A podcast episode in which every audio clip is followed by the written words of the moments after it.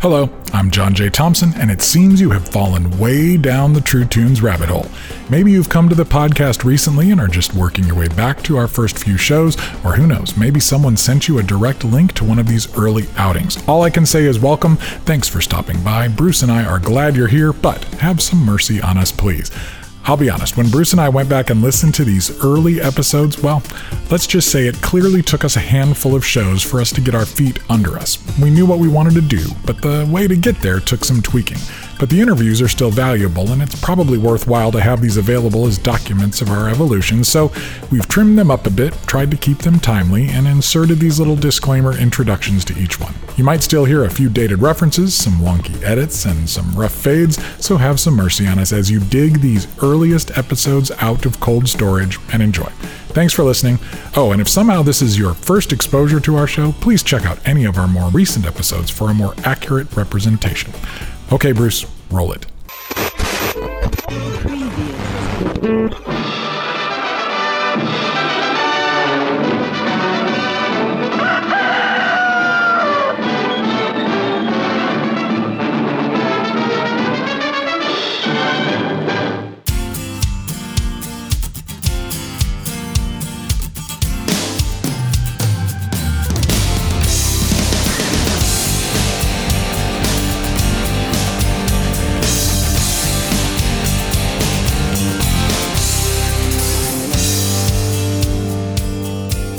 Remember back in the day how our favorite TV sitcoms would often spend an entire episode each season looking back at scenes from previous shows? It was probably a way to stretch the budget a bit, maybe to get some extra value without having to pay the actors to be on set for another full shoot.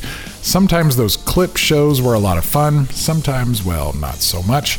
I guess it came down to how good the show was and how well they set up the premise, maybe the excuse for the flashbacks. Hello, I'm John J. Thompson, and for this very special edition of the True Tunes podcast, my co producer Bruce A. Braun and I have compiled this best of collection, carefully selecting some of the moments that have helped us zero in on what has become our mission to listen to better music and listen to music better. Even the theme that we've arrived at only emerged about halfway into this journey, and going back through these interactions, I've been learning a few things about myself, about music, and about the challenges and opportunities we all face. But this isn't the end of a season. I don't know if we'll ever break this show up into seasons, but it seemed like a good idea to look back for a bit, take stock, and reflect. So, if you're new to all of this, hopefully these snippets will inspire you to find the full conversations and dig in. I know that long form conversations can often be a challenge for people these days. But if you've been with us all along and you've already heard the full length episodes, I hope that hearing these short clips gathered in this new context will reveal something new for you, like they have for me. And if you've been looking for an accessible way to invite your friends into this conversation, well, here you go. And we do have a grand vision here to gather together, virtually for now, but ultimately, hopefully, in some way, in person as well. A diverse tribe of spiritually minded listeners who are as passionate about the idea of music that means something as we are. To that end, I would also deeply and profoundly appreciate it if you would subscribe to the email list at truetunes.com, like our page on Facebook at TrueTunes Now, and consider supporting our brand new Patreon program. We just launched this new endeavor as a way to raise some funds to help this show thrive.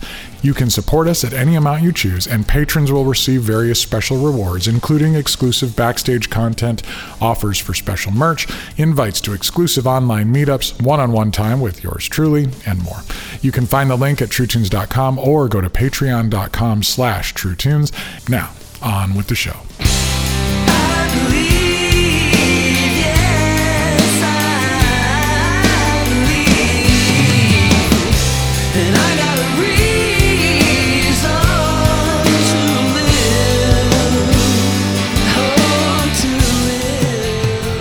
After years, actually over a decade, of planning and thinking and truly dawdling, the True Tunes podcast finally launched with our pilot episode in July of 2019.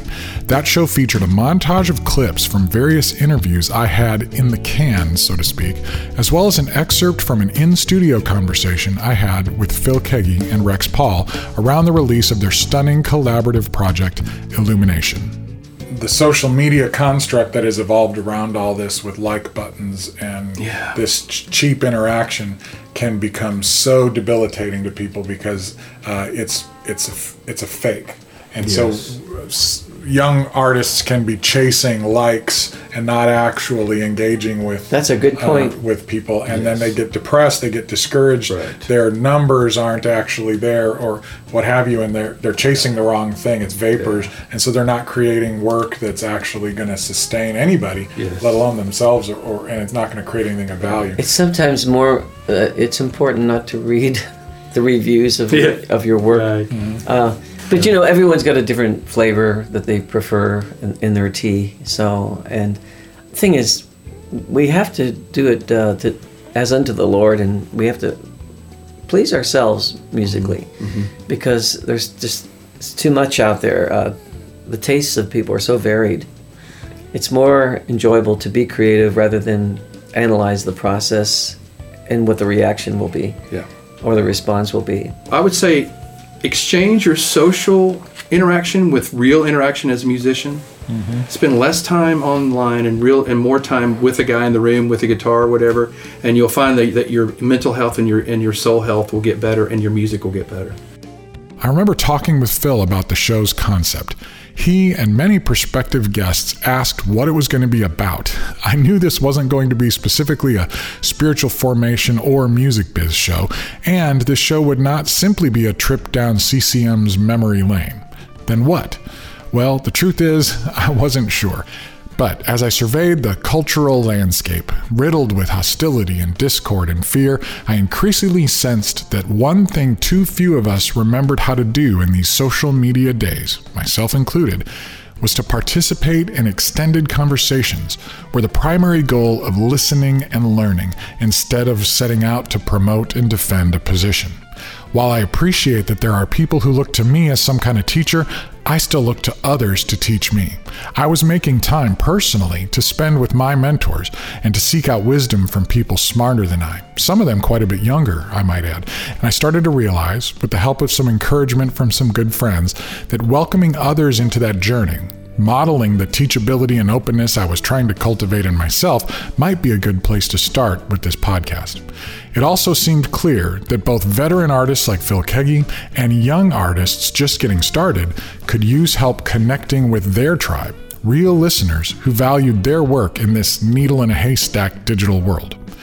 I started to feel an urgency to just do something, even if it involved some on the job learning.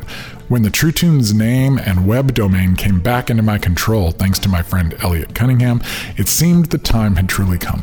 Fortunately, my longtime friend and confidant Bruce Brown offered to help produce the show, and my friend Craig Hansen hooked me up with a mic, a preamp, and some other necessary gear, so my last excuses for procrastination were gone. It was time to just go for it, so that's what we did. We started with that Phil Keaggy conversation and rolled into other conversations with NF producer Tommee Profitt, indie artist and songwriter Krista Wells, veteran rocker, pastor, pioneer, and bluesman Glenn Kaiser, music journalist and indie artist Jeff Elbel, who also turned the tables and interviewed me. Along the way, I also talked with Michael McDermott, Daniel Smith, award winning producer Ian Fitchuk, Liz Weiss, Michael Gungor, Sandra McCracken, Don and Lori Chaffer of Waterdeep, acclaimed new artist Ella Mine, and Americana legend Buddy Miller. We introduced you to the cast of the Electric Jesus film and its director Chris White. Marc Byrd of Hammock took us deeply into his musical and personal history for a sometimes harrowing look at addiction and recovery. And in our best received episode to date, we unveiled a portion of a long lost conversation I had with Jesus rock pioneer Larry Norman, alongside a new interview with his son Mike. If you listen closely, you'll also hear some new music that several of these guests have released since we spoke. And as always, the full list and links can be found on the show notes page at truetunes.com. Sunshine is a fine wine when the heart is full and beautiful. Hey now, not every soul on earth knows the cloudless sky. I said to myself, don't you dare ever think what you see will always be. As it is even now in the summer of 20, you still got more than plenty.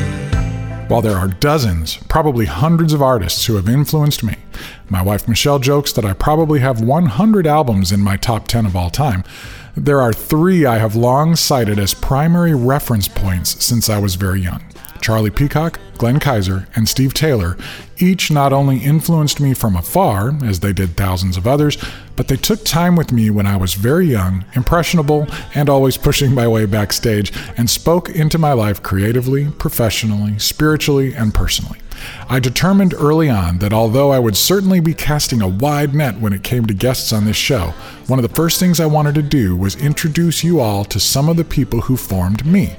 I was so happy that Charlie agreed to sit down for an interview in his home for the first full length episode of the podcast.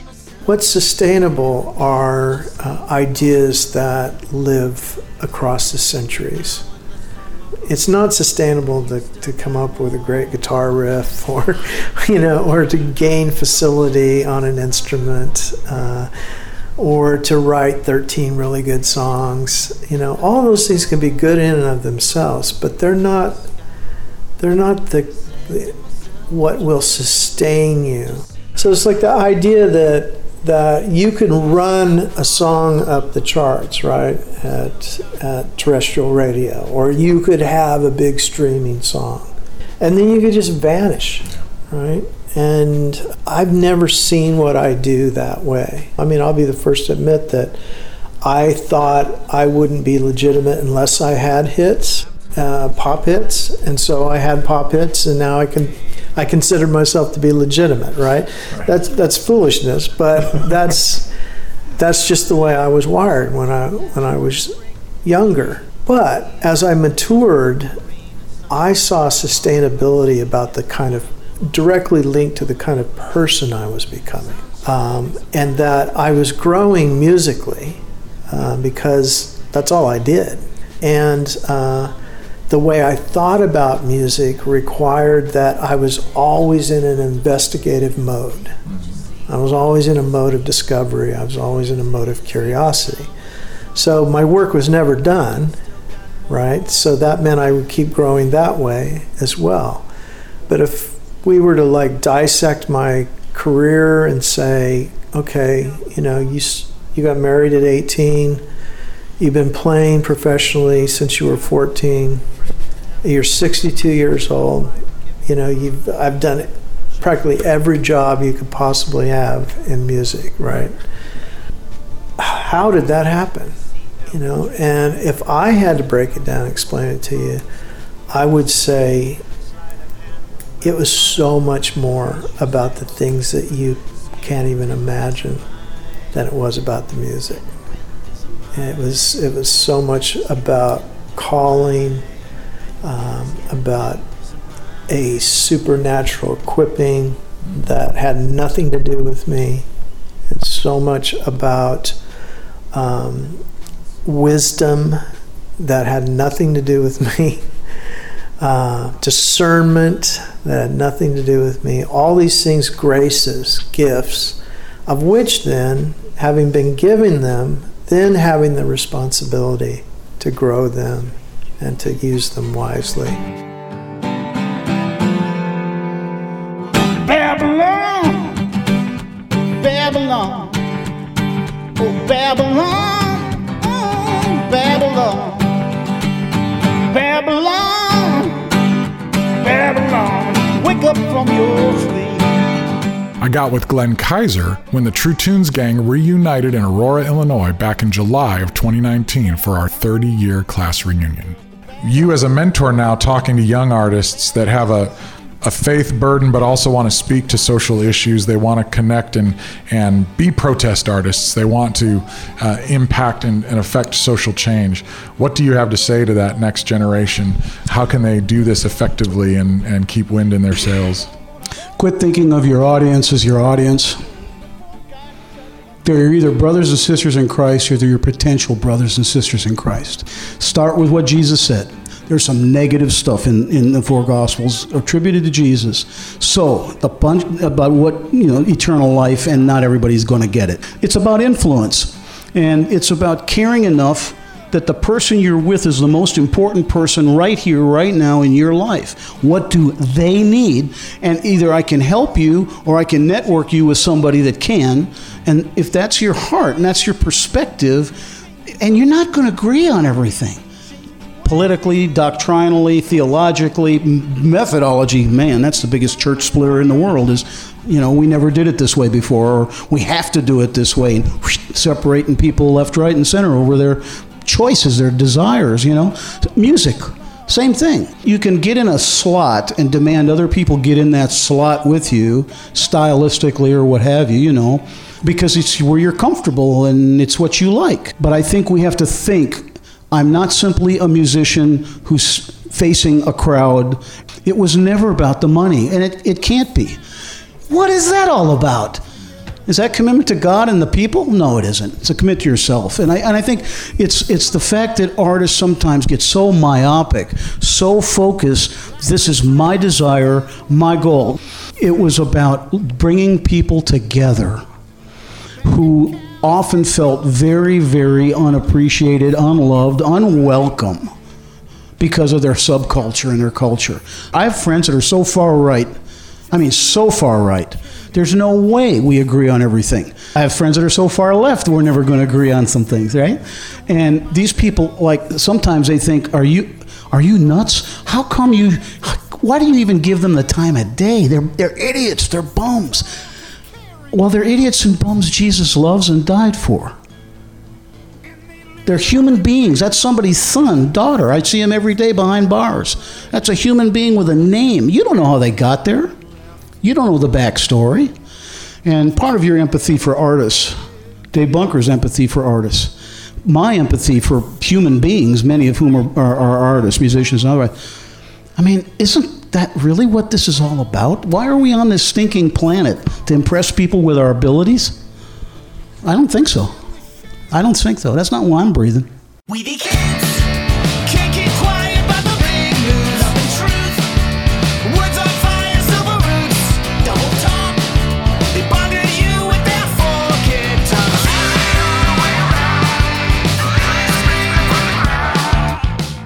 Steve Taylor, who now heads up the film department at Lipscomb University in Nashville, invited me to his office on campus earlier this year. We mostly talked about the challenges of filmmaking and telling great stories from a Christian perspective without devolving into triteness or propaganda. If I had any idea that he and his old bandmates were about to launch a massively successful Kickstarter campaign to release a long lost live Chagall Guevara album, as well as to reissue that band's one and only album, a masterpiece, if you ask me, on vinyl, well, believe me, we would have talked about that too. I guess I'll just have to have him back on the show. But here's a bit from my chat with the banner man himself.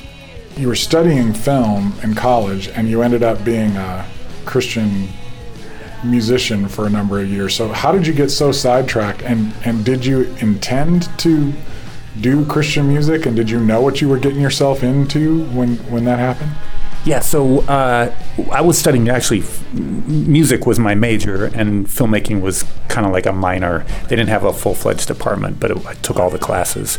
Um, when I graduated, I was equally interested in music and film. It's just that uh, I figured it, figured it'd be easier to be in a band in my 20s and a filmmaker in my 50s than the reverse. And uh, at that point, Christian music was enough of a thing that. Uh, you know, I was I was certainly aware of it, um, but I, I wasn't particularly interested in becoming a Christian artist. Uh, I was making demos at the time, and uh, you know, even that cost a lot of money back then. But I was like a, a janitor, and so I was saving my money to make demos. And one day in Boulder, after classes, I went to get my haircut. My barber was always asking what was up. And I said, "Well, you know, I've been making some music." He said, "Oh, really? You know, can I hear it?" And I said, "Well, yeah, if you want to. I mean, you're happy to have anybody listen at that point." So I gave him a cassette, and he really liked it. And he said, "I got this friend who's a publisher who just got tired of the scene in LA and just moved to Boulder to start a bookstore. Can I give it to him?" And I said, "Sure." So we gave it to him, and he said, "Oh, my friend really likes it," and he had been uh, at Warner Brothers Publishing. So uh, he said he'd be happy to introduce you to some of his friends if you wanted to go out to LA and make a trip. Sure, why not? So I went out to LA with my tapes, and he had set up like meetings with like Warner Brothers and Arista and maybe another label. And to a person, they all said, "We really like this music. It was you know kind of a punk new wave hybrid," but they said that the lyrics are just like they're kind of kind of Christian, but they don't like they the, you know I just we just don't think there's a a market for this, and so I thought, well, if you know if it's the lyric content that was the problem. I maybe I should talk to Christian labels. So uh, I had another friend who set up a meeting with uh, Word and with Sparrow, and I met with both of them, got them the tapes, and I, I, you know, this sounds like a joke. It really wasn't. Their response was, uh, "We don't really like this music, and your lyrics would offend our listeners." but eventually, uh, this same friend got me on at the Christian music uh, seminar in Estes Park that happened every summer, and he got me a two-song slot. I put a band together. Uh, Billy Ray Hearn, the head of Sparrow, was in the audience. I'm not totally sure that he got it, but the audience, which was made up of a lot of plants that my friends made sure when Steve goes on cheer really loudly. Uh, he liked that. He responded to that, and and he just he literally met me at the side of the stage and said, "I want to do a deal." So that's how I got signed. Did you worry at all about getting on that bus? Oh man, well, for one, I was just thrilled that anybody cared, and second, um, I think I left LA feeling like I'm going to be fortunate if anybody wants to do this. At what point did you start to feel like you had been hoodwinked or somehow were not where you really wanted to be creatively? Well, I got no one to blame but myself because uh, I, I don't. I don't really. I, I shouldn't say I don't have any regrets. I there are songs on every album that I regret recording, but that's mostly because I don't think they're very good songs. but um, Sparrow, as an example, gave me absolute creative control over everything. They never said this song and not this song.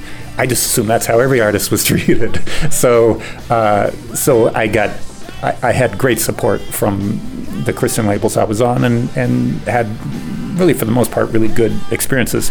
It just at, at, after the uh, I Predict 1990 album, it just was obvious that this was not going where I wanted it to go. In some ways, at that point, Christian music labels were becoming more conservative, and I was getting more and more frustrated at the at the uh, the system, not necessarily at my own record label, just at the system itself.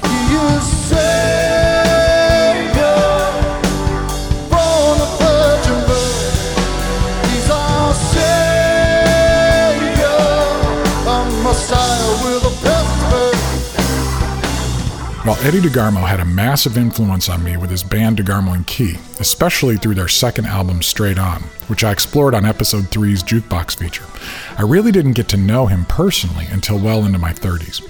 After years of working on the fringes of the industry, in fact, Eddie hired me to work on his creative team at Capitol CMG Publishing. I spent nearly a decade working with him there and then helped him with his book, Rebel for God.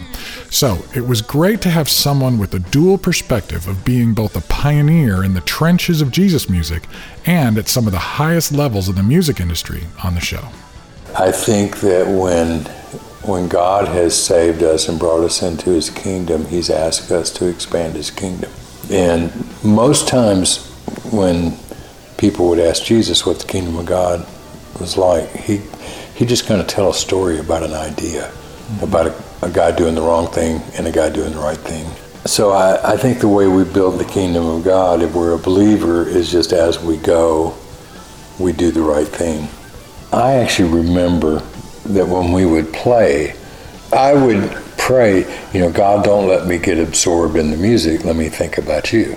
I never believed that it could be the same channel. If I was playing a lead solo and I got too lost in my notes, you know, somehow I was less spiritual, if you will, mm-hmm. which I don't think is true anymore, but I did when I was young, young believer. You know, we were very cognizant in what we felt like that we were about.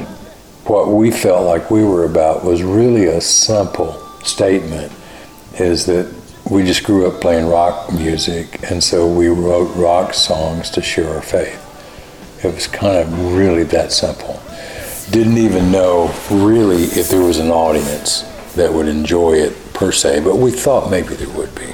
And early days, as you know, we tried playing the same places that we played with our mainstream band, and we just played our new songs. And sometimes, you know, we would say something about the gospel in between the songs, and it just never went too well. you know, because you'd be at some dance or club or fraternity party or something, and it was just, you know, it's, it's kind of like playing basketball in, in the Sunday morning service. It just didn't fit. you know what I mean? We'll be right back after a quick break. Don't go anywhere. We're back with this cold storage episode from the True Tunes podcast. This is for you, baby.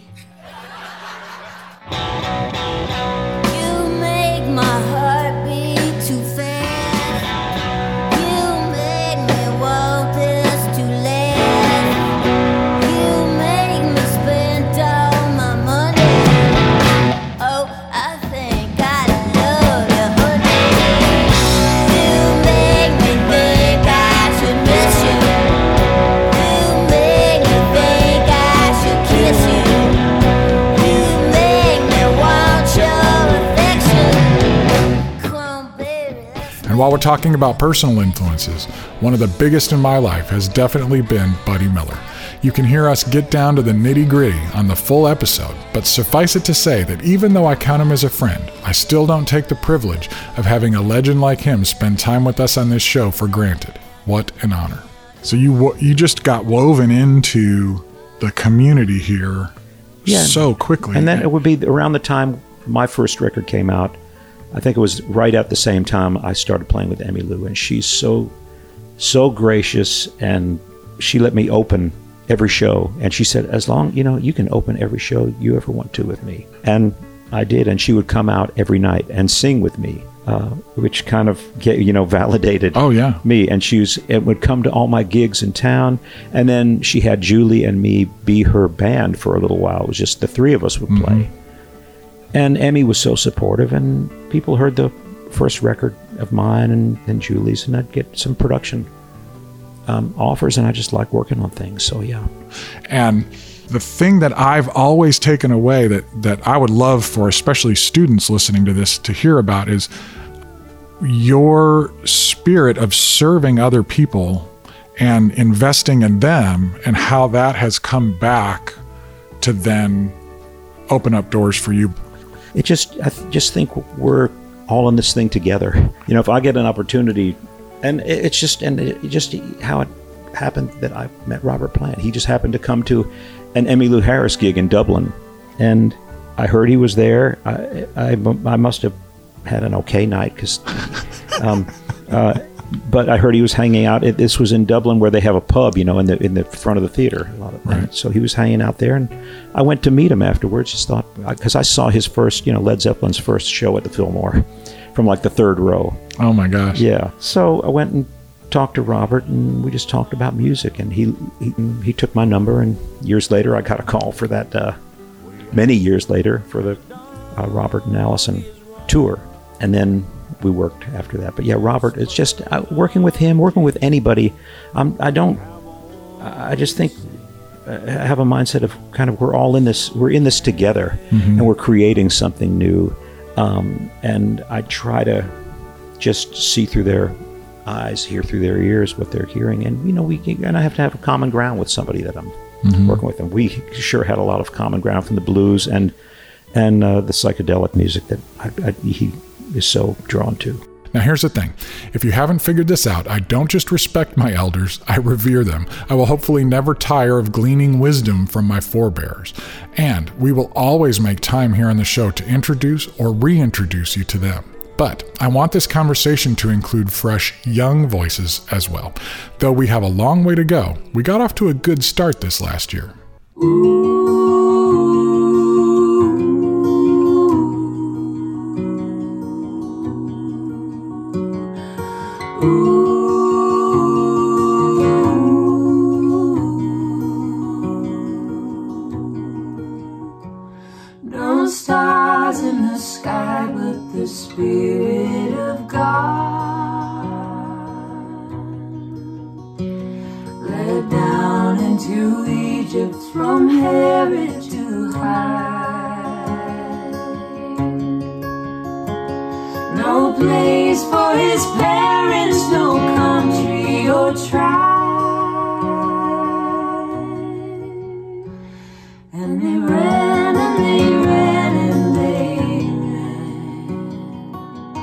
It was fun to hear from several listeners that their first introduction to Liz Vice was here on the True Tunes podcast. Or maybe they had been hearing her songs on our weekly Spotify mixtape for a while, but had no idea who she was. I've been a fan for years, and Liz and I have spent time together enough times that I knew she'd have some important things to say to us. Though our connection dropped around a dozen times during our call, we persisted and she delivered.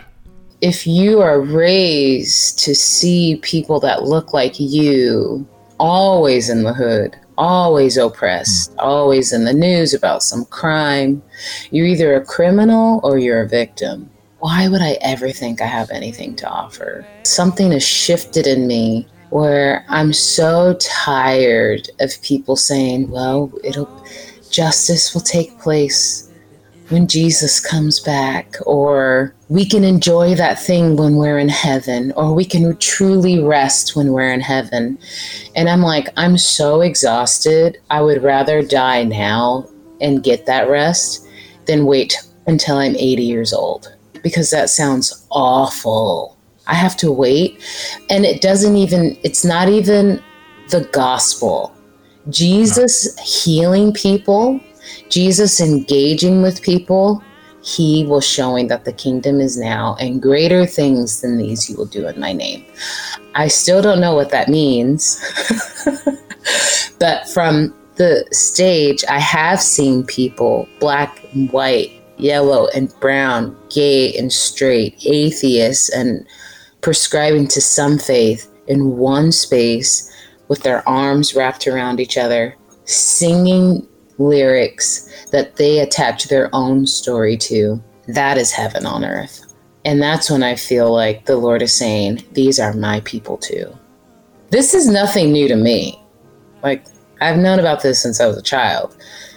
I have white aunts and uncles. Like my my aunt, who's my mom's oldest sister, had to get permission from the church to marry my white uncle. And my grandmother's brother, my uncle Willie, would get yells and threats because his wife Rosemary passed as a white woman. And so they would say, What are you doing with that Negro? or whatever they would say to her. So these stories aren't new. It is generational trauma, it is generational education that your skin color is your portion and your oppression for the rest of your life. If it feels gross to acknowledge this racism, imagine centuries of daily encounters and reminders that you'll never be safe. That is my answer. Talk to other white people. Bring it up. Because to me, when a white person is seeking, seeking my thoughts, I feel like I'm taking the noose off of my neck and saying, Oh my gosh, I'm so sorry you had to see me hanging. That's what it feels like. And my other thought is, my oppression is your oppression. Because if people only took what they needed, then everyone would have something. If people loved in the same way that they want to be loved, then man, we probably wouldn't have anxiety or depression, burnout, because we wouldn't ever say, you can rest when you die. You are not your past. You are not a victim. You are not what you were told. You are not then. turns out Christa Wells actually hung out at the old True Tune storefront in Wheaton when she was a kid. I didn't know her then, but got to know her here in Nashville as one of the most interesting songwriters and indie artists around. I knew that I wanted this show to have actionable, relevant info for up and coming artists and songwriters, so Christa was definitely on my short lists of guests to call. We recorded our conversation at my creaky dining room table in my echoey front room just before COVID shut everything down. Right now, if you're talking to artists who are trying to make a way, thinking about maybe they're college students or maybe they're high school students and they're, they really feel like they want to do music as a career, um, what does it look like? How can you actually make money as an artist without another job? For me, it's all about diversifying um, and about employing every means possible to monetize what I've already created. You know, any work that's already been created, what have I not yet done with that? How can, and there's still plenty I have not done because of time limitations mainly, but, um, and then also my existing skill set. What have I not done with that skill set that I, you know, and teaching is part of that. So I didn't teach, I've played piano since I was a kid, but I didn't teach it until last year two years ago when I became a single person and needed a little bit more. And I was like, well, I haven't used that yet. And anytime you can do something using your specialty, you're going to make way more money than if you do something that more people are capable of doing, right? Mm-hmm. So I know I have a high school, I know a girl in high school who teaches piano on Sunday afternoons to a number of uh, neighborhood kids. And because of that, because she's making 20 some bucks for 30 minutes, she doesn't have to go work at Kroger, you know, and she wastes, makes way more money for less hours. Um, and Jess Ray, a few years ago, she's a singer songwriter, but she was trying to improve her skills as a producer. And so it was a help to her and a help to me to say, hey, could you do some demos for me once a month that I'll share with my patrons? And she didn't charge as much, nearly as much as a experienced producer here with Cred would, but um, she was able to charge way more than she would doing some other job. Right. So streaming is a small part of my income. I still make income from my songwriting days, uh, royalties from that. That's helpful. And then Patreon, which we've talked about, has been hugely helpful.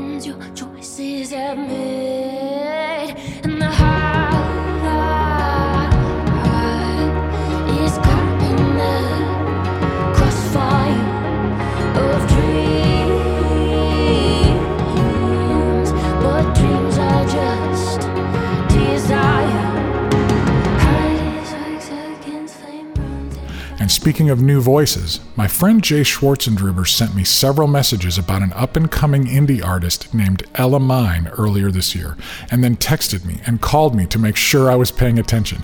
He told me that no, he was not being paid anything to push Ella Mine, he just really knew that I was going to love her music and that many of the True Tunes mindset would as well. So I listened and Wow. Ella Mine is a revelation. I could not believe what I was hearing. I reached out through the contact form on her website and asked if she'd like to talk with me for the podcast. I expected she would be too busy, likely fielding requests from major media outlets, but to my surprise and delight, she replied quickly and agreed to the interview, and we spoke within days. So here was something completely different. A young, brand new, alternative progressive artist was introduced to many of you for the very first time on this podcast. Has it occurred to you how interesting it is that you went through your journey of pain and isolation and darkness and then wrote about it just in time for everybody else in the world to have to go through this really strange journey of pain and isolation and darkness? And you just happen to have given us kind of a soundtrack. Have you have you had Uh, any that's any um thoughts about how th- these ideas resonate with what's going on? in my writing i was fueled by my personal experience but i i knew from the beginning it's not about it's not the album is not about my experience um i could i could access the right feelings and the right words because of my experience but truly the point of the record is that kind of idea of, of after like believing in something or, or really giving ourselves to something that we think is good and is going to be good and putting ourselves out there whether it's pursuing something that we believe in or believing in something in itself and then are are really devastated by having put ourselves out there how can we do it again? And i think i think that is a question that everybody is dealing with in some way or another right now especially the crazy human ability to be really hurt and then to get up and do the same thing or put Right. yourself in the same position again is amazing. And the question in the album is kind of how how why why do we do that? How can we do that? Should we do that? You know um so yeah i i totally see what you're saying that i had never thought of it as a soundtrack to to this year but that's that's great Before we move on from this Ella clip, I so wish I had publicly thanked Jay for turning me on to her. He loved the episode and promoted it far and wide, but we lost Jay suddenly a month later. I'm still shocked by the loss. Jay was a beam of light in this world, and Ella's record has been one of several that has helped me process his loss. So here's to Jay, always and forever a member of the tribe.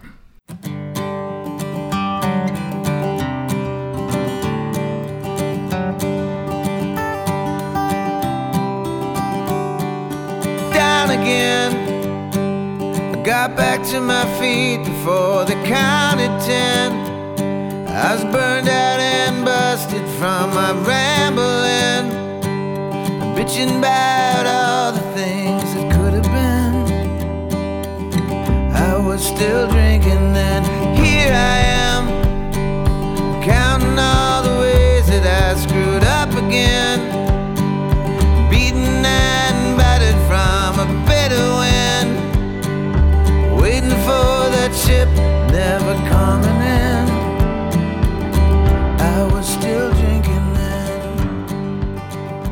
I was beyond excited to have one of my all time favorite songwriters and artists, and another example of an indie making it work in this new version of the music industry, Michael McDermott, join us for the True Tunes 30 year class reunion in the summer of 2019. We recorded a short conversation for the podcast on stage that night, though I'm looking forward to getting him back on the show for a more in depth conversation soon. I always say my my journey with faith is it's a game of hide and seek, really, and and it's true about that priest thing. I would just would have been a you know one of the priests that you know you read about or is excommunicated, you know. Uh, so yeah, so I knew I wanted to do something. I, I wanted to. I do believe in the idea that we are all in this together, and um, and I think that it's um, it's just important. I think what what True Tunes is, is a very important thing, and I, I'm glad you embraced me then because I wasn't ready to say maybe all the things I was supposed to say because you know supposed to say, right, yeah, right. yeah, and and it's weird because like you know certain you know I remember after one show somebody came up and said. Uh, I'm not sure how I feel about your show, and I said, "Yeah, why is that?" And he said, "Well, have you accepted Jesus as your personal savior?" I'm like, it's it's a it's a personal you just you know is your personal savior. So it's personal dude. It's none of your business. And then he wouldn't like me unless i was willing to you know raise the flag for him you know and it's just like and i don't that kind of i don't want to uh i didn't want to to pander you know in any way. Well i mean you know it was uh, obviously i was steeped in it you know. I mean i i you know was church going every day and and i remember i was just i was thinking, you know, of all the cheesy pictures my mom had of Jesus, my favorite one, or painting, not a picture. That'd be amazing. um, um, was him laughing, you know, and I always had, Oh, I- yeah, yeah, you know, yeah, like there's a laughing one. I'm just like, I'm sure he has a good sense of humor. And as a drug addict, I do want to say, there's I in all the different rooms I've talked and and uh, have spirited debate about faith in Jesus or whatever your uh, denomination is. Uh, crack houses are the best really talks about Jesus. I mean, and really, and I say that as a joke, but it's true because they, all those people I would be in those rooms with, were all people looking, all people that were trying to fill an internal void with an external force, and that's kind of what we all do. We try to fill this thing, and and it's a search, and I, I love people. I love searchers.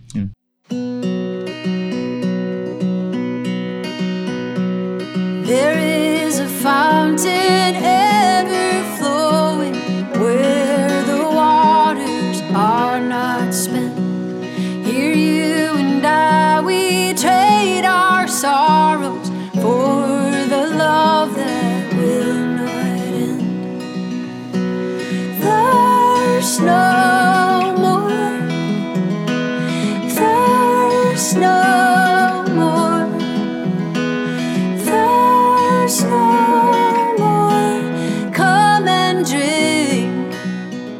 Sandra McCracken is rapidly becoming one of the most respected and influential voices in modern worship and hymnody, so it was a real honor to have her join us on the show.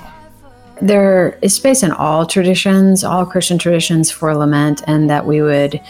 Um, I think it's good to to make more of that. You know, make more songs that give us um, time and that value lament.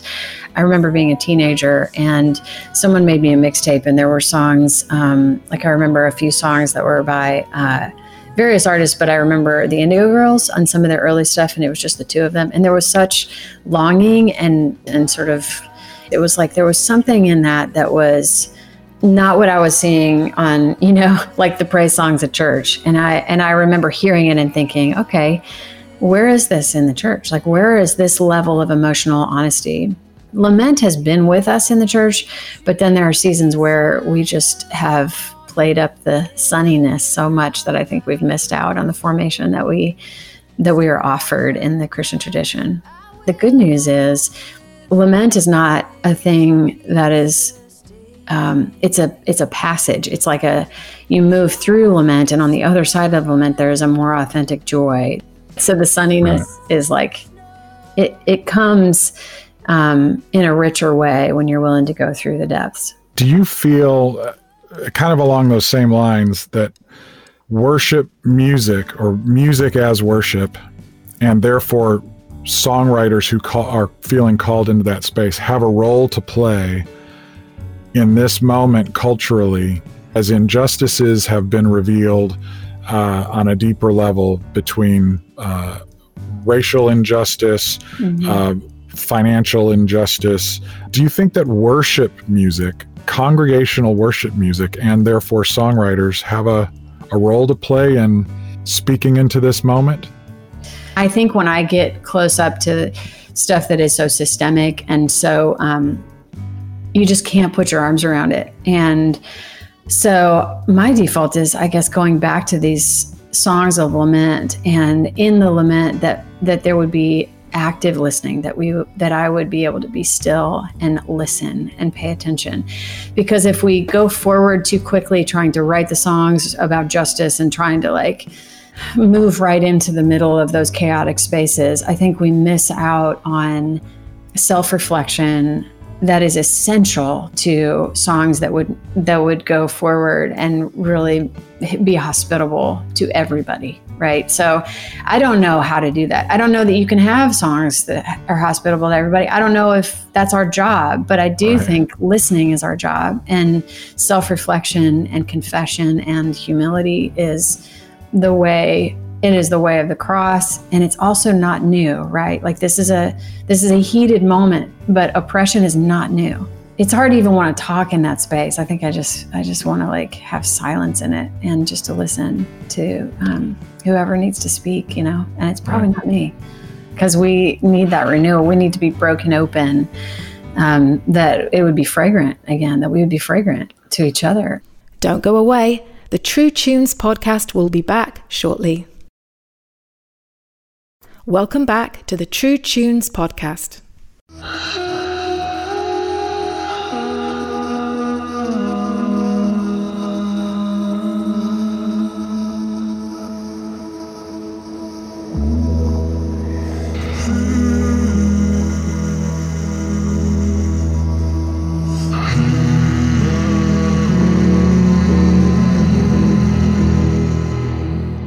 My conversation with Michael Gungor was certainly, well, fun doesn't quite capture it all.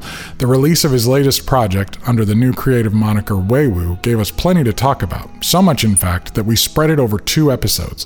Michael's a deep thinker and a man without borders, that much is certain. I think that the power of what a musician does in some way is it's it's different than almost everything else in society. Everything else in society almost like you're selling a product, you're taking you're doing medicine, you're, there's always something else. Like we're trying to get to something else. Music has nothing to do with that. Music is about this moment. Like listen to it and enjoy it now. That's art, right? That's like it calls you into this moment. And if we're always chasing something else, I think we lose. I think any musician that is amazing, there's something about them. If you, they are in it for it, like primarily. It's not that you know they didn't also appreciate the perks of being a cool musician or whatever, but a true artist, somebody that loves their craft, would do it regardless if there were any perks. And so, what I would tell any young artist is like love what you do. Love what you make. Like don't don't put out something that you don't love. Spend plenty of time you're going to make most of the stuff you make especially early on you're not going to love i think the more that you love it the better chance you have of somebody else loving it anyway um, that's why that's why i when i say I, I don't know how to make somebody else embody this other than if i embody it i assume other people will be able to somebody else will be able to. I'm not like a different species. Um, you know, if this sound makes me feel that in my belly like that, somebody, some other belly's probably going to feel that too. Um, if that word elicits that emotion for me, it's probably somebody else too. Um, so, like feeling it yourself and loving what you're doing and working on the craft and for its own sake. That's one of the, the beautiful things about music that makes it so unique and so powerful and I I don't see it as just a, like while I totally I agree that it can soften the heart and open up for other ideas and larger things to be planted. To me, it's even more powerful than that. It's not just a a pre- preparatory thing for something else to happen. It is the thing. It is the experience of this. Mo- it is the experience of your life in a richer way. Like when you, uh, there's a reason we put music to movies. There's a reason we put we sing happy birthday and have music at weddings and funerals and everything important because we score these moments of our lives when we include music. It like deepens our experience of it. It makes it come alive in a different way. Music helps the moment that you're experiencing glimmer and shine with magic and glory. And so that's the power of, of the musician is you get to like uh, you get to step out of that normal like rat race of it's like you actually get to invite people into their lives in a deeper way into their spirituality in a deeper way into their relationships into their the events of their life in a, in a deeper way. And so um, as you love it as you experience it yourself and you make the music that makes you come alive um, the more the more effective i think you'll be for other people too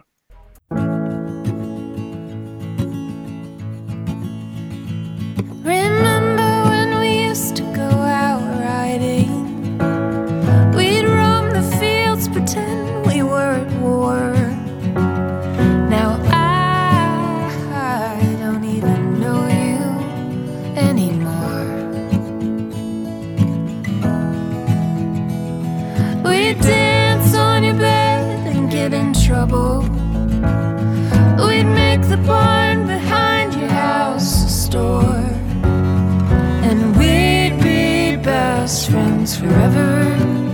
That was for sure.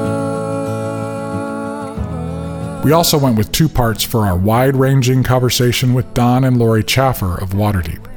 To tell you the truth, I could have gone longer. Fortunately, each time Bruce and I finish an episode, we tend to say something like, I think this is our best yet.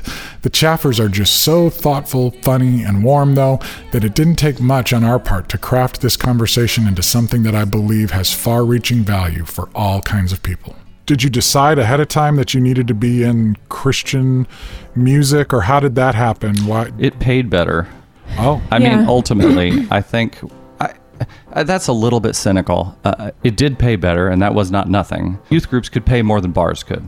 Fifty bucks on all the beer you can drink versus five hundred for a, a hundred person youth group, right? It's like okay, and then then five hundred becomes a thousand, and twelve hundred, and fifteen hundred, and it was like you go up that Christian ladder, and it paid really well comparatively.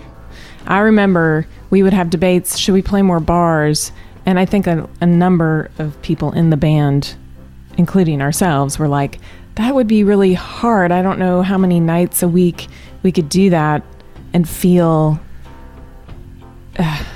I don't know. I, I think We, weren't spiritually hardy enough, or something. I think like we that. weren't. I think we thought we weren't, and we were, and we were just a fragile, you But- know, kind of protective, uh, fundamentalist. We were kind of in a fundamentalist phase of our sure. lives. What I would say is that we had a distinct impression because of overt statements that music wasn't really a quote legitimate calling, wasn't one of the fivefold ministries, which is wasn't goes- legit unless you were using it for Yeah. certain purposes. And so I entered into the Oh. thing thinking I would be a pastor in five years once this thing ran its course.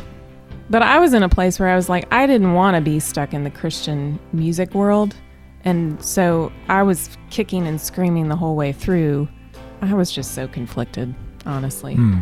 I think we were super conflicted. I think we did want to be in the normal marketplace, but we found ourselves kind of swept into this river of Christendom. And as I say nowadays, it's kind of like, I know this, well, it's like the Hotel California. once No, once you're is. in, you're never coming out. And Yeah, so, yeah. and I felt pretty angry about that for a while. I guess I'm Right. Yeah. angry about a lot of things. I mean, I yeah, That's why you played such great rock and roll. that's right. That's exactly right. I will say for a season, I felt sad by the fact it is hard to go from making, to seeing people pay money for your material to going to not seeing them. like it's, I always say, if you made vacuums and people stopped paying for your vacuums, you'd be pretty bummed too. There's a little part of me that feels sad about that because it's not a vacuum. It's a little piece of me that I'm putting out there that people used to value enough to spend money on. I now, I, I have changed kind of my mentality about it and realized, or I could just go ahead and do whatever it takes to make a living and do that sort of on the side. I know that sounds weird because we are making a living making music, but we are doing a lot of other things. We're not making a living on Waterdeep though. We're not. Yeah. We're not. We're making a living doing other kinds of writing and Right. other kinds of. Um, there's a freedom that comes with that because then you can just make the music without worrying about it too much. You just do your thing.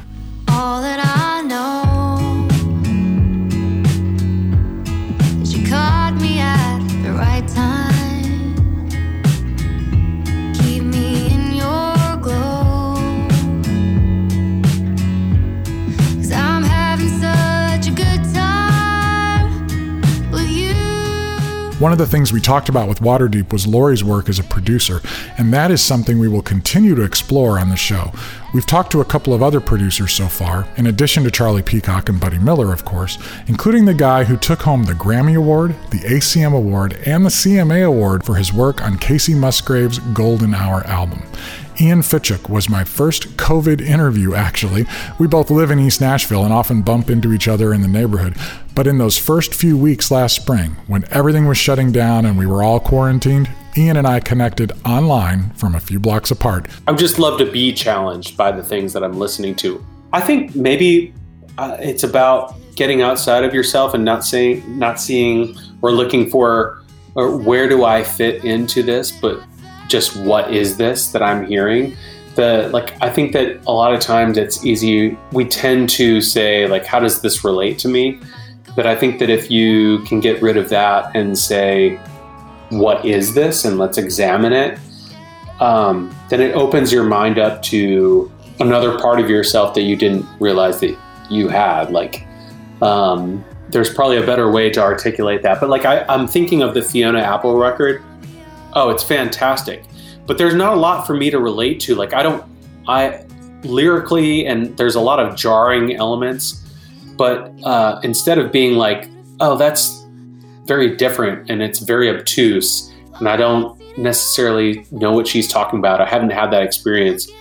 Instead of kind of like building that wall, leaning in and and actually spending more of a moment to say, what do I have to learn from this? And how can this change the way that I look at things?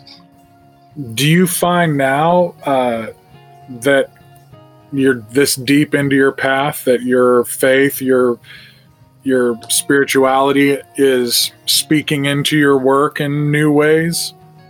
Oh yeah, I mean, I'm feeling like I'm learning to be more honest with myself, and um, I'll leave it at that. What would you love to hear coming from the next generation of young artists? Lyrically, musically, what are some things that would get you excited as a producer, as an artist, as a collaborator? What do you want to hear? Joy, optimism. I always want to hear joy, and I always receive optimism. And it's hard to write about those things.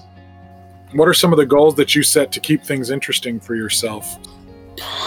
Wow. I mean, I feel I, I, just feel like I don't know anything. Honestly, I I feel like I'm just at the beginning, and this quarantine has really uh, highlighted that because I'm such a collaborator that like I'm so used to leaning on engineers, other producers, other songwriters, editors, like artists, like all these people that I feel like I'm always a part of a, this blob.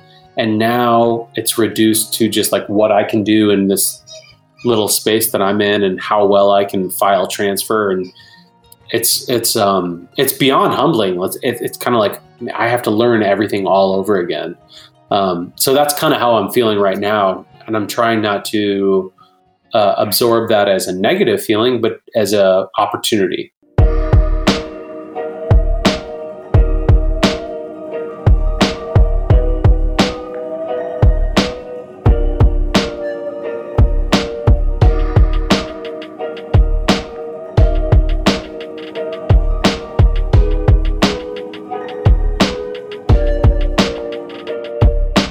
Another producer who had a huge year. And no, we're not saying that it had anything to do with having kicked it off here with an appearance on our show, but we're not not saying that either, is Tommee Profitt. Although best known for his work as a producer and co-writer with the rapper NF, Tommy has been blowing up as an artist crafting songs for major film and TV placements. We talked with him about his journey, how the world of movie music works, and he even built a track right before our very ears, which you can hear on the full-length episode. Was music always kind of connected to church somehow with you? Was there kind of a spiritual connection to this stuff from the beginning? Honestly, ironically, it was very cinematic in nature, which I didn't realize at the time, but it was very organic piano and strings and, you know, big drums. Like that was just some, something I always just loved. But yeah, I think my parents were awesome my whole life and just supporting me and you know, giving me opportunities and supporting whatever I was into. And I know that, you know, they kept saying, you should play in church, you know, give these talents back to the Lord. And I didn't know what that meant. Like, how does, if I play during the offertory, how is that playing for God? Like, I didn't get it when I was really little, but they kind of just kept putting that into my head. And I had amazing people surround me through my journey too that just kind of supported me and encouraged me and mentored me really, and just learning like using your gifts period is using them for God. It doesn't necessarily have to be, you know, only in one area or another to count as ministry or giving your gifts back to God that He gave you. You know what I mean? I think just exercising the gifts, any anytime you can exercise the gifts that God gives you, like that can be an act of worship. It doesn't have to only be worship music. So tonight,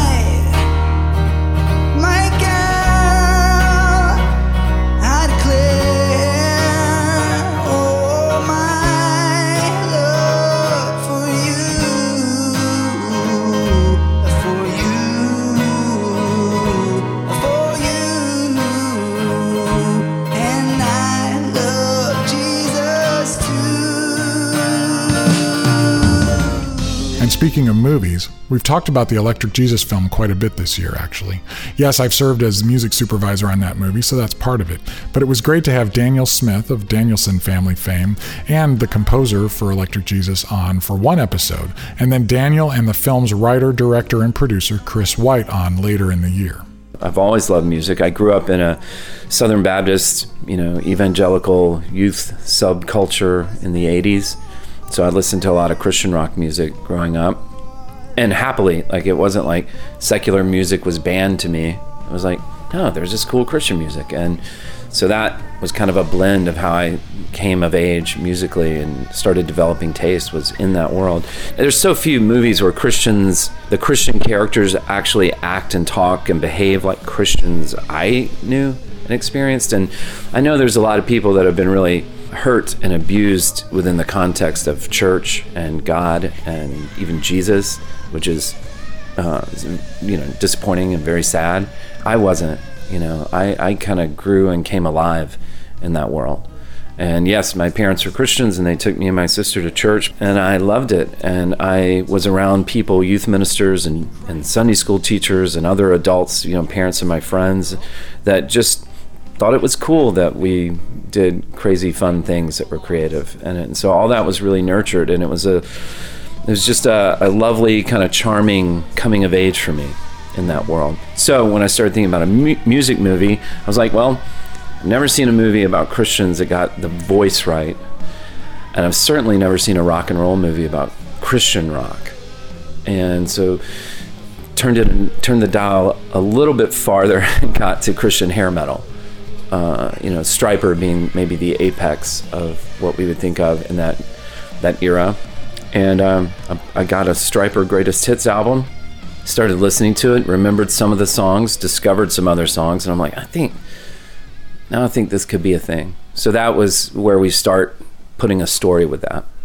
Chris and I first met for a podcast interview, and it had nothing to do with the movie at all. It's just at the end of that conversation, he said, "Someday I have, you know, I have the script I wrote. Someday, if I get to make it, we- you know, I'd like you to work with me on it." Uh, and then fast forward probably a year later, year and a half later, uh, we we talk. He says, "Look, I think I think we're going to do this." Sent me the script. Read the script. I liked it. I didn't know, you know, a lot of the subtleties of the intention of the music or any of that. We hadn't talked about the music. I think you sent me some demos. Uh, right away, my thought was, let's make these songs great. We can do this in a way that it could. Well, let's let's be as gr- let's really try to do this right. Let's not do it halfway, you know, and let's definitely not have a giant wink with these songs because that's that's so boring. So I wrote the lyrics before there were even songs. And one of the great gifts that Daniel gave me in this process was saying, because I was like, I tried to make the words of the song be this thing that would make me as an adult. Like if, if you found a song, I know you've probably done this, a song you wrote when you were 15, 16 years old, and you just wince like, oh, God, you know, I don't want anybody to ever see this, you know, or hear this song. So I wanted there to be a wince factor, the old person listening to the song. And some of that is funny, but I thought of it more like, let me put my, I'm going to wrap my head around being 15, being in the church, and trying to say something true and profound. And then stepping back from that and like, ah, yeah, there's a song called Barabbas. It's amazing how those lyrics work and with the music. The song is written to be a kid trying to use the story of Barabbas, uh, the crucifixion story, and give us Barabbas, and they release Barabbas. And um, and, and and the song is saying you could be Barabbas. Like the the chant in the song is saying to the audience, "Be Barabbas," you know. But Barabbas was an evil, horrible guy Right. that should not have been released into the world, right. And the release of Barabbas is is a travesty. And and I was like, well, that would be kind of funny because if you were a mature adult who understood theology and history, you would be like, well, I don't know if we all want to be Barabbas, And I but mean- I love the idea of that. I see where you're going, Your but heart is in the right place. Your mind hasn't caught up to your heart. and having fun with teenage uh, this the how sincere teenagers are. Those lyrics are sincere. That's from the heart. These these kids, they're not joking. They they they're really trying to spread the gospel the best they can with a teenager's brain. you know, with like and, and they don't you know especially these deep theological concepts and stories and you're just kind of feeding back what you hear your youth group pastor tell you. But here's the thing. Here's the beautiful thing that happens the first time we actually start listening to the song. In the midst of you know me trying to do all this stuff and we're making the song, I hear the song, and each of the songs because we're making a movie, I put monologues in the middle, of, like when the singer's speaking.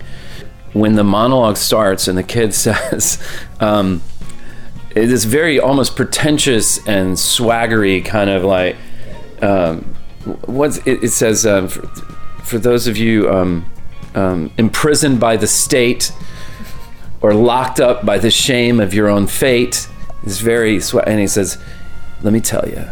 You can, yeah, and the first time I heard that, I just started crying because I was like, "Dad, gummit! If gospel didn't come out of this song, it's like the gospel doesn't care the cleverness we're trying to do, or the gospel doesn't care if it's a 15 year old kid trying to say something, or the, the swagger bravada of some 16 year old trying to. All of a sudden, this little gospel moment popped up, and I said, "You know what? That is true. Mm-hmm. That is actual beautiful, life changing truth to hear." On behalf of those imprisoned by the up by the shame of their own fate, let me tell you. You can be Barabbas, you can be Barabbas, you can be Barabbas too. You can be Barabbas, you can be Barabbas, you can be Barabbas too. You can be Barabbas, you can be Barabbas, you can be Barabbas too. You can be Barabbas, you can be Barabbas, you can be Barabbas too. You can be Barabbas, you can be Barabbas, you can be Barabbas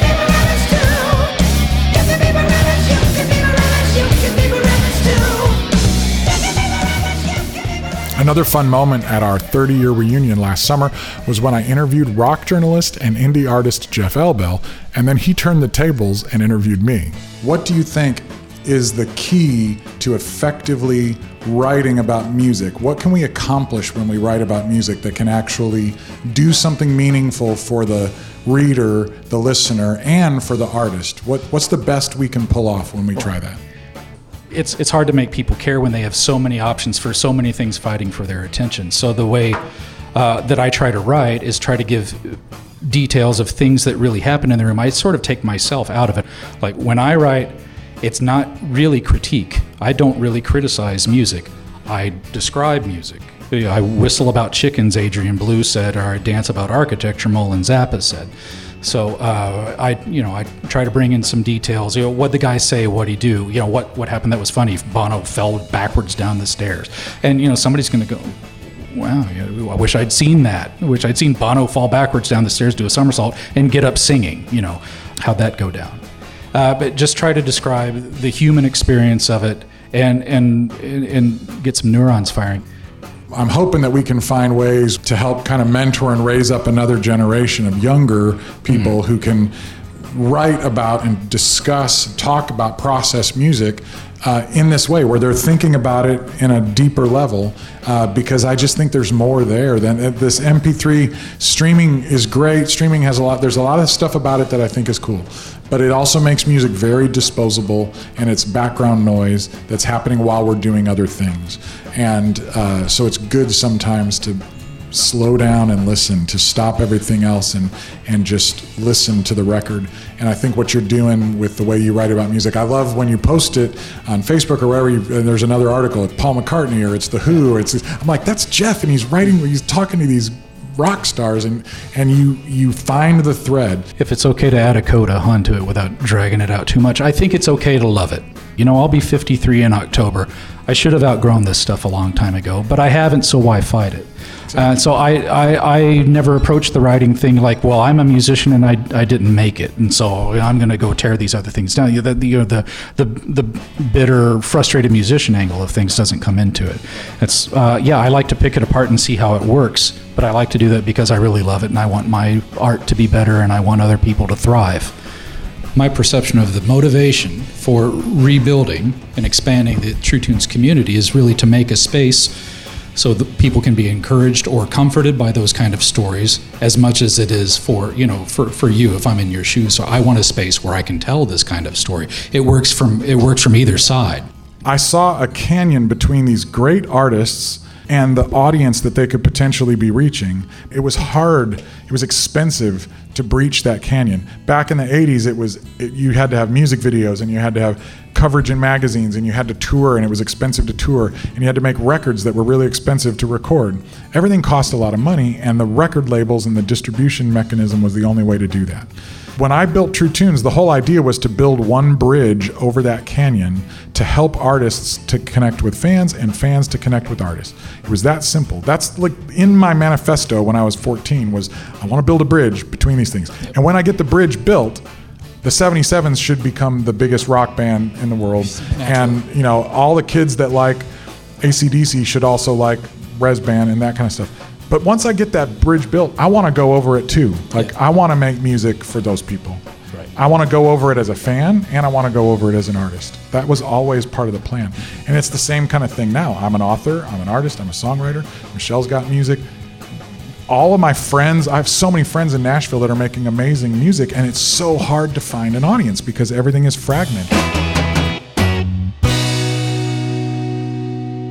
And of course, our Marc Byrd episode features one of the most raw, vulnerable, and important conversations I have ever had with an artist. I've been absolutely overwhelmed by the feedback we've gotten on this one. So, you had the years doing Common Children, and I remember when when you transitioned and and you were you were doing the the God of Wonders thing. What was happening with you that was first of all with God of Wonders? Tell me a little bit about the story that got you to that place of that song. Where was that signpost on this journey? Well, uh, Common Children was not working out too well.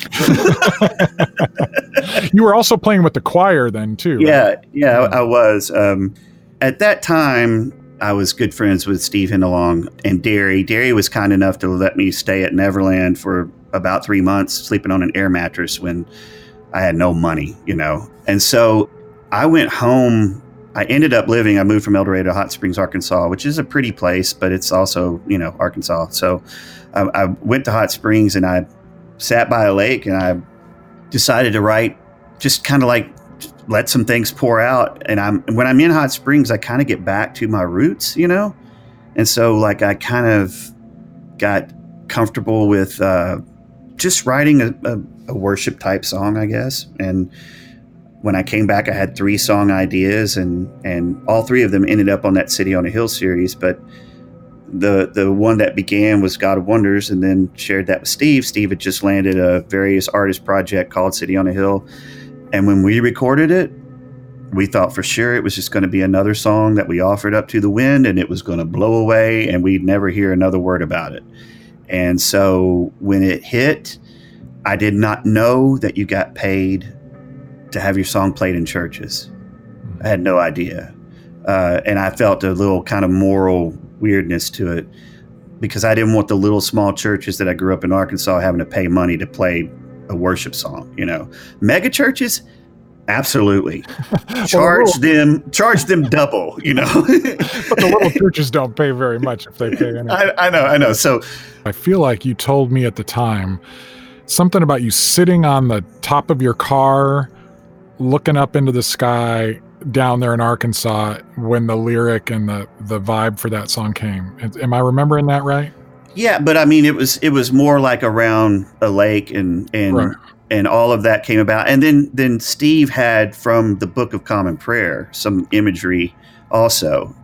That song to me, compared to a lot of what was happening with worship music, has more contemplation going on in it. And especially from you as an artist, it was a different tone. And I wonder if it started turning a page a little bit for you to be a little bit more reflective and a little bit more receptive to the universe and the energy outside, kind of more mindful and aware. Is that, do you think that maybe there was Oh. something going on like that?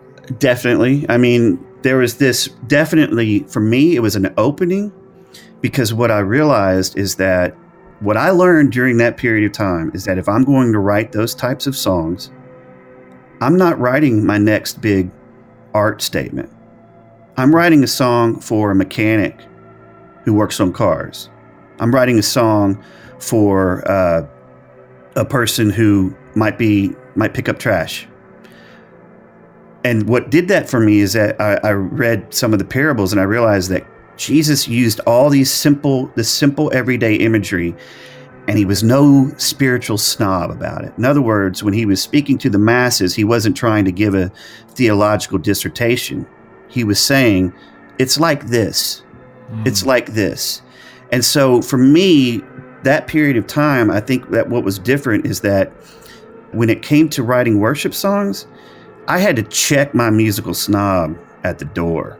And I had to write songs for the folks, for the mm-hmm. people. Right. Not everybody is called to be a great singer and an artist and can sing a complicated melody.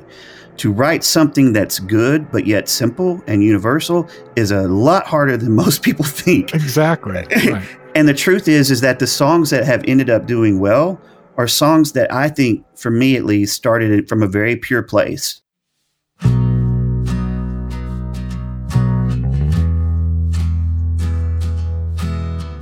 Sipping whiskey from a paper cup. You drown your sorrows till you can't stand up.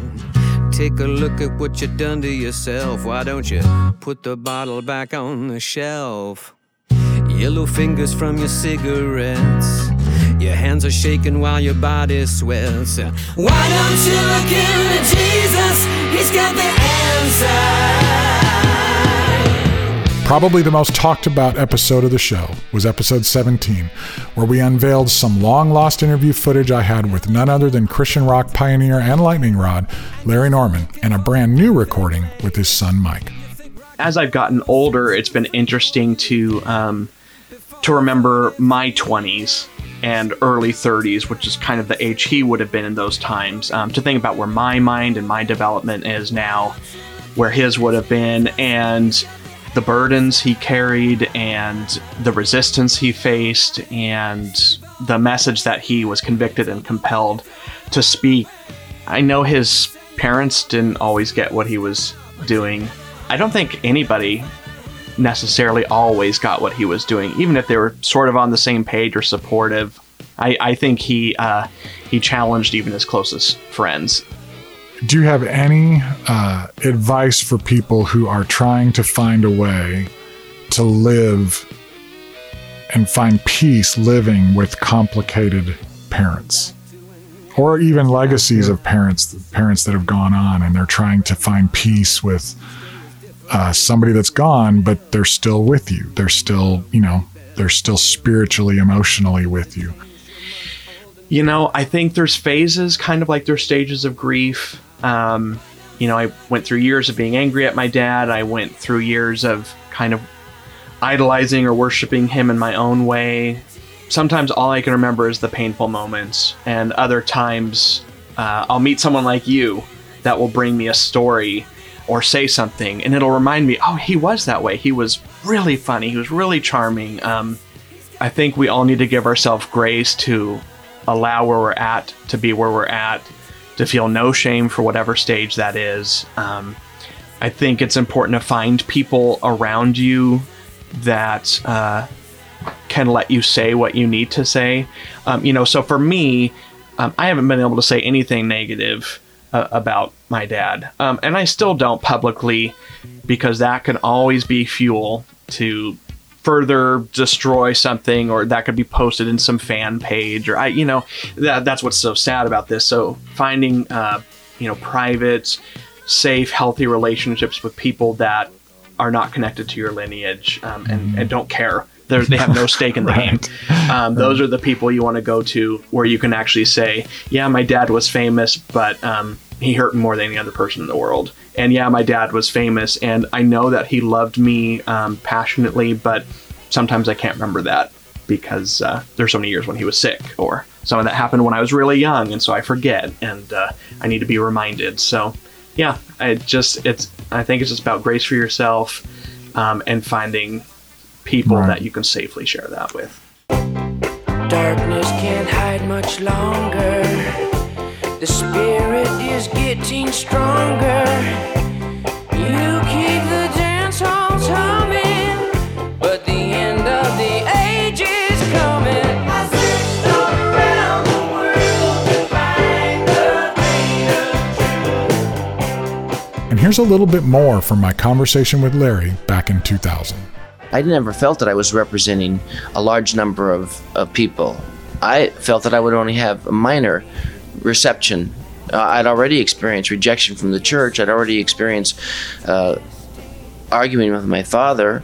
My first reviews, for instance, with with Capitol, were very negative.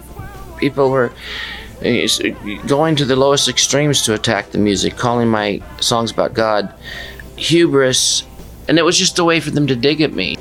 The uh, general response from the secular media was instant dislike and uh, disdain and uh, attack, it, which I fully expected. The Bible says if you talk about Jesus, people won't like like it. They won't want to hear it. So that's why I only expected a minor reception and and a lot of attack, a lot of controversy, a lot of negativity. So uh, it, it didn't phase me at all. So I wasn't affected by negative input, and I wasn't affected by positive. input. you know, the Bible says, "Beware when all men speak well of you." So as the 70s rolled on and more and more kids said, "Oh, Larry, you know, I love your music," I just thought, well, you know, what you think of me is not important. What God thinks of me is. I'm trying to please Him. So I, I wouldn't say this out loud, but I would just think, you're young. You know, let's see, let's see what you feel in a few years. Are you even still a Christian? You know, a few years from now. So if somebody asks me how many people became a Christian at your concerts uh, tonight or something, I would have to say, ask me in 20 years about these people. Right. So I felt that the, the, the Bible says that many are called, but few are chosen. Few find their way. The road to heaven, the gate is straight and narrow, and, and few there are who find it. So uh, I never was looking for success. I was never seeking popularity, and I was never disappointed by controversy or rejection. We're still formulating plans for the future, including a conversation with Terry Taylor and music from his long awaited all new solo album. But we do have a new interview with artist Kevin Max that you will be hearing in an upcoming episode, and we're going to give you a sneak peek at that right here.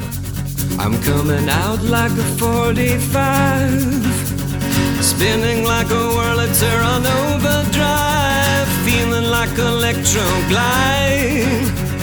touchdown satellite. Feel alright tonight, return of love. I work a lot with students, young artists, people that are just getting started. Now, they don't have all that baggage of industry. There's no industry to support them. They're completely in the Wild West on their own, Dodge City.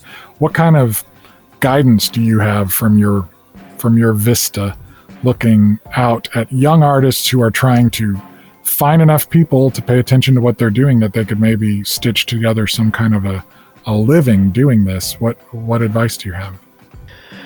I always tell people just you know, um, number one, the the big thing is is to you know really find out what you love, really find out what you like about music, because it's it's it's harder, in my opinion, to create when you're you're not really sure about who you are, and I feel like it takes a while to get there. It's a journey.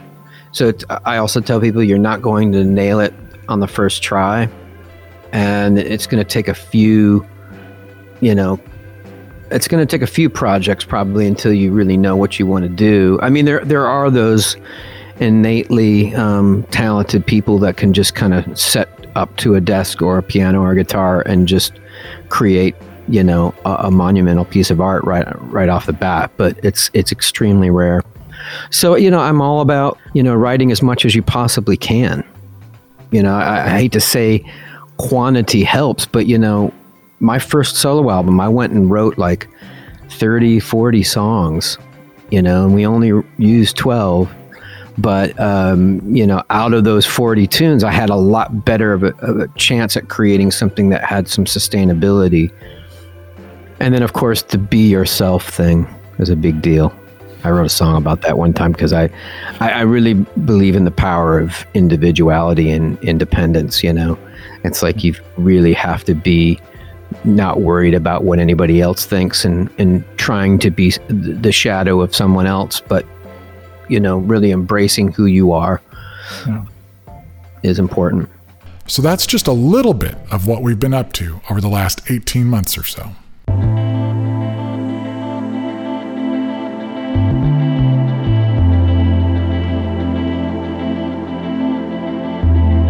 Joining us on this journey has been our sponsor, VisionTrust.org.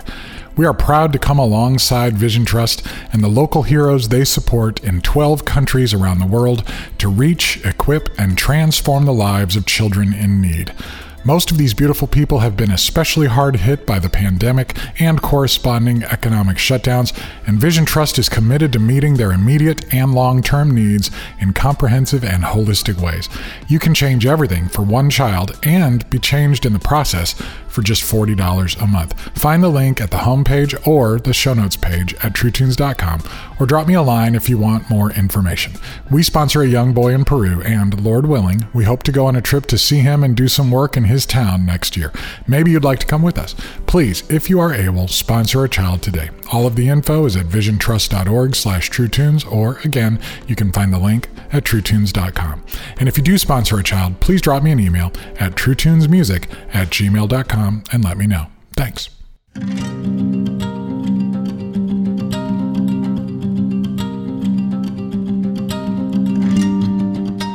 I'm not going to spend much time up here on the soapbox, but I would like to reflect a bit on some things I have realized more as I listen back to these conversations than I did when we started this whole thing.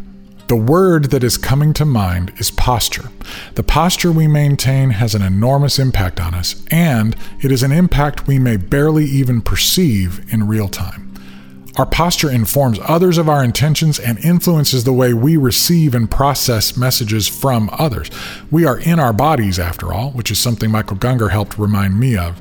When I enter into a conversation, am I open and receiving, or am I closed and defensive? If I am the one giving information, am I confident, graceful, patient, or am I a bully, or insecure, or nervous? Reducing ourselves to avatars on computers and our conversations to short bursts of text disembodies us. It becomes incredibly difficult, maybe even impossible, for us to learn anything in that format. The posture just isn't right. We're all leaning back, casually, carelessly scrolling, and leaning forward, defensively, aggressively protecting our positions at the same time. Longer, more relaxed, face to face conversations defy our modern sensibilities. They push our attention spans. But if we can rise to the occasion, they offer great rewards. It's only with extended time that we can push into the important places and allow our spiritual and physical posture to align with our intentions. I want to listen with the intent to learn, not simply to allow your time to expire so I can get to what I want to say. I want to assume the position of the student when that is appropriate, and the teacher when that is appropriate, and not to worry about defending anything. This podcast, I sincerely hope, is just getting started along this path. We found a room, invited some people into it, warmed up the record player, dropped the needle onto the wax, and are waiting together to hear something warm and good come through the old speakers. Then we'll talk, or dance, or cry, or whatever seems appropriate. Sound good? 1 Corinthians 13, that fantastic love chapter that spells out just how amazing and impossible love is, leaves us with a litany of challenges. Of course, we remember the laundry list of what love does and does not do. Love is patient, kind, etc., and so forth. It never fails. Great. Good news, though. This means that the love Paul is talking about doesn't come from somewhere inside us, it comes from somewhere deeper and beyond.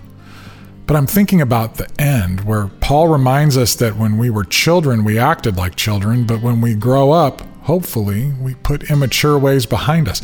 We can't see anything clearly now, but someday we will. So, as we endure this process of having our eyes cleaned and our bones stretched and our hearts expanded, let's do it with some humility, some excitement, and some grace, and let's do it together. This show has been and will continue to be about listening to better music and listening to music better, which ultimately is all about discernment, and that is a skill we learn. So we start by listening to others with the intention of learning from them. If we do this right, I think we might all feel our shoulders loosen up a little bit and our foreheads relax, our Twitter fingers stop twitching, and maybe a deep breath fill our lungs. I had some ideas when we started this conversation, but then I started to hear things. I'm learning to slow down a little bit. I'm trying to find that balance between expectation and openness, and I'm sure glad to have you with me. It might only be through a virtual connection right now, but I pray, as I'm sure we all do, that these meetings will soon be face to face.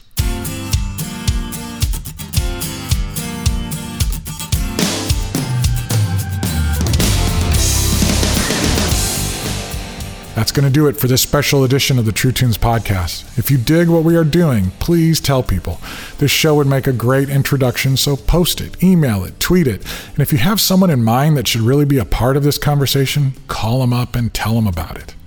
As always, I want to thank my co conspirator and producer, Bruce A. Brown, and a big thanks to Phil Keaggy and Rex Paul for our theme song since episode one, the special instrumental mix of Full Circle from their album Illumination. You can find a detailed list of all of the music used in this episode on the show notes page at truetunes.com. As always, the contents of the podcast are protected by U.S. copyright law and are the intellectual property of Gyroscope Productions, with the exception of songs or clips that are from previously copywritten materials. Everything on this episode is used by permission or under fair use provisions. This program is intended for the private use of our listening audience. Gyroscope Productions can be reached at truetunesmusic at gmail.com or P.O. Box 60401, Nashville, Tennessee 37206. Please sign up for our mailing list at truetunes.com. Leave reviews and ratings on your favorite podcast platforms, especially Apple, and check out our brand new Patreon program for ways you can help this program and get access to additional episodes and much more. And don't forget to tell your friends and family about the True Tunes podcast. Thank you so much. Until next time, this is JJT saying stay tuned and stay true.